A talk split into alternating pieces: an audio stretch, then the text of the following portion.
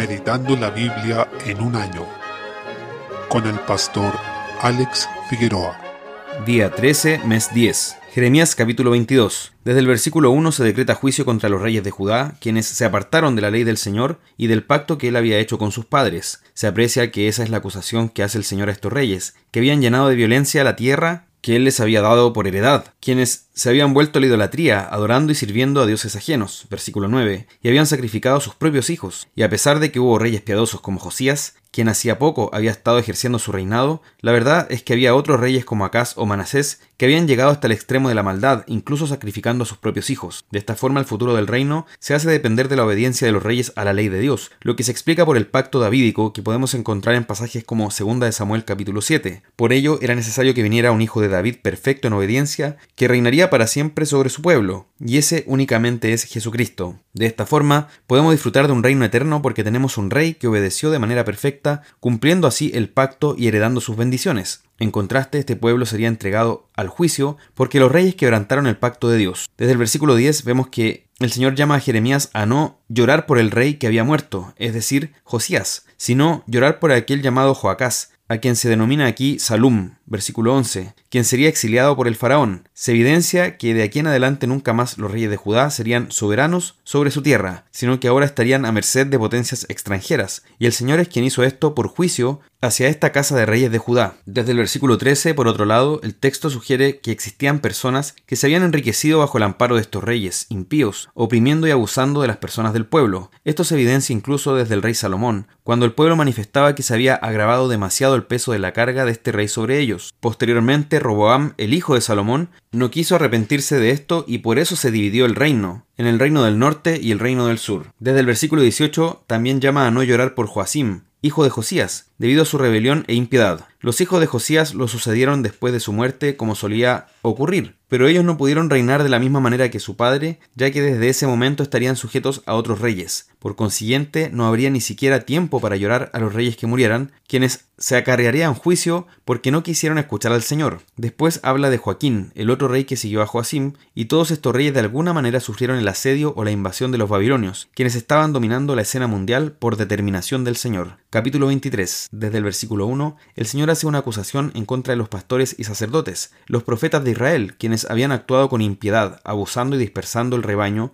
en vez de reunirlos en torno a la palabra, como era su misión. Es una acusación similar a la que hace en el libro de Ezequiel capítulo 34, y se evidencia en ambos casos que, por una parte, denuncia a estos falsos pastores y por otra, anuncia que restauraría a su pueblo y le daría pastores conforme a su corazón. Además, anuncia en ambos pasajes el reinado del Mesías, hijo de David, el renuevo justo, versículo 5. Algo especialmente relevante acerca de este renuevo justo es que sería llamado el Señor justicia nuestra, lo que anuncia la justificación por la fe, que se basa en que únicamente Jesucristo es la revelación de la justicia de Dios y en quien podemos ser encontrados justos, como podemos encontrar en Romanos capítulo 3. Esto es fundamental ya que esta doctrina tan valiosa, que se explica de mayor manera en el Nuevo Testamento, se encuentra ya anunciada desde el Antiguo. Es en este renuevo que se cumpliría el pacto de Dios con David, por el cual el Señor daría a su pueblo un rey justo y sabio que reinaría para siempre. Desde el versículo 7 se enuncia la restauración del pueblo de Dios, describiéndola como un nuevo éxodo, un elemento característico en la predicación de los profetas. Se habla del remanente, este concepto que vemos ya en Isaías y que se desarrolla en los profetas, referente al pueblo fiel al pacto que el Señor mantiene en fe, en el conocimiento de su nombre y que no dobla la rodilla ante los ídolos. El Señor así promete a este remanente que lo restaurará en la tierra y espiritualmente ante todas las cosas. Desde el versículo 9 se dedica a hablar de manera más específica contra los falsos profetas. Jeremías eleva un lamento por la ruina espiritual del pueblo y la corrupción de la casa de Dios que fue profanada con maldad por aquellos que estaban llamados a resguardar la verdadera adoración. La situación era dramática, pues tanto el sacerdote como el profeta, quienes debían ser fieles a la palabra, en realidad habían guiado al pueblo hacia la perdición, a extraviarse del Señor, y fue tanto que ellos terminaron siendo ante la presencia de Dios como Sodoma y Gomorra, versículo 14. Desde el versículo 15, en consecuencia, llama a no escuchar las palabras de los profetas que profetizan con mentiras. Realmente para llegar a ser un falso profeta hay que tener un corazón endurecido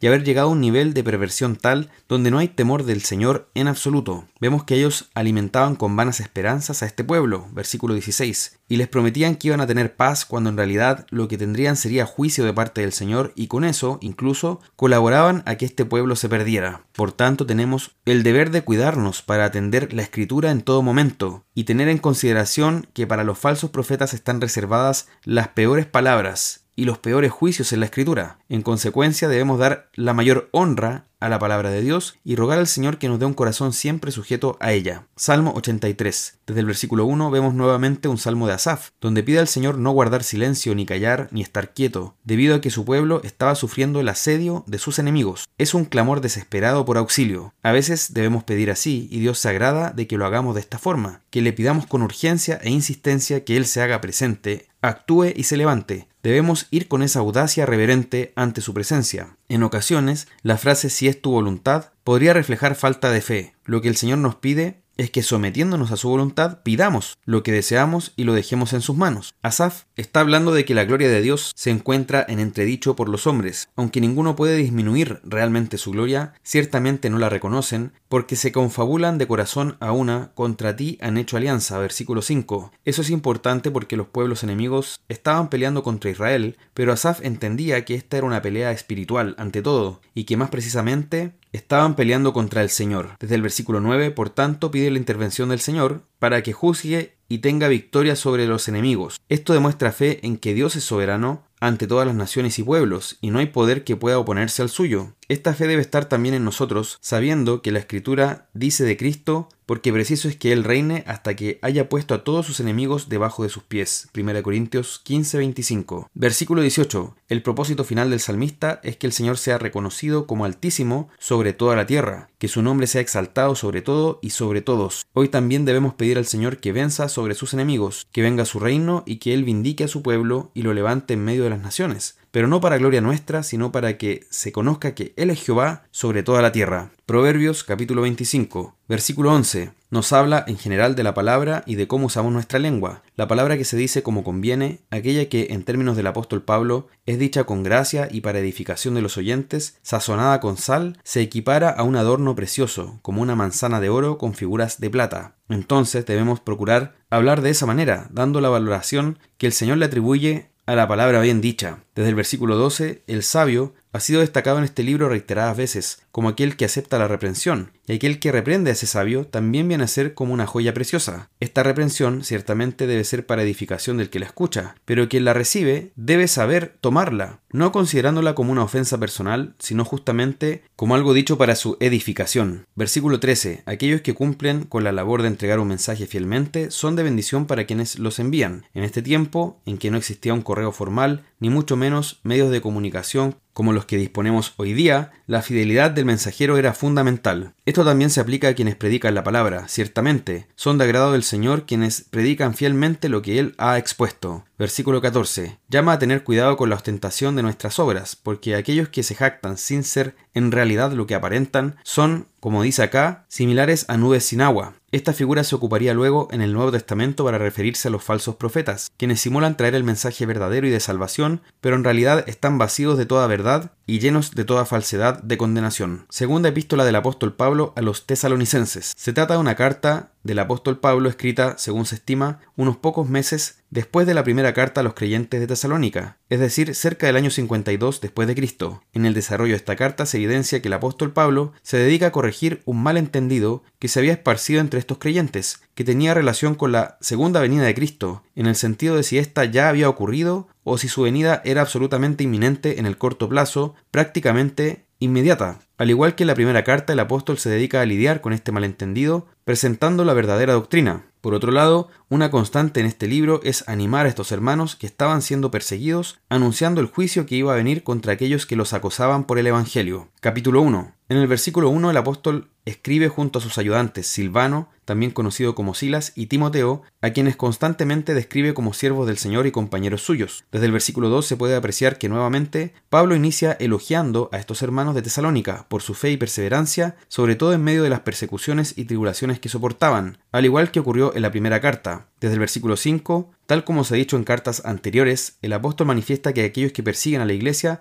demuestran que tienen sobre ellos el juicio de Dios, mientras que los cristianos perseguidos muestran que han sido tenidos por dignos del reino de Dios y padecen por este reino. Sin embargo, ellos deben saber que el Señor pagará con tribulación a aquellos que los persiguen. En cambio, a los que son perseguidos les dará reposo. Versículo 7. Pero cabe señalar que ese reposo no necesariamente será en esta tierra, sino cuando se manifieste el Señor en su segunda venida. Y ahí dará el castigo a quienes se han opuesto a Él y a su pueblo, y ese castigo no será menos que la perdición eterna. Esa es la gravedad de oponerse al Señor. Desde el versículo 8, el Señor entonces se manifestará con llamas de fuego para pagar a aquellos que han perseguido a su pueblo. Quien persigue al pueblo de Dios se mete con el Señor mismo. Él les dará el pago, el Señor vengará su nombre y vindicará la sangre de los suyos. Mientras unos serán juzgados y condenados con esta pena de eterna perdición, el pueblo del Señor recibirá entonces la gloria de Dios y mostrará su admiración y devoción hacia su Señor. Versículo 10. Desde el versículo 11 se puede apreciar nuevamente esta oración del apóstol Pablo, que es que sus hermanos sean tenidos por dignos de este llamamiento que les ha hecho el Señor, y que el nombre de Jesús sea glorificado en sus hermanos. Por tanto, oremos por estas cosas también. Hagamos que estas oraciones que se expresan en la Escritura sean también las nuestras, y acostumbrémonos a orar por nuestros hermanos, por la iglesia del Señor, para que en nosotros brille la gloria de Dios y podamos reflejar ese carácter de Cristo, siendo encontrados irreprensibles cuando Él venga por nosotros.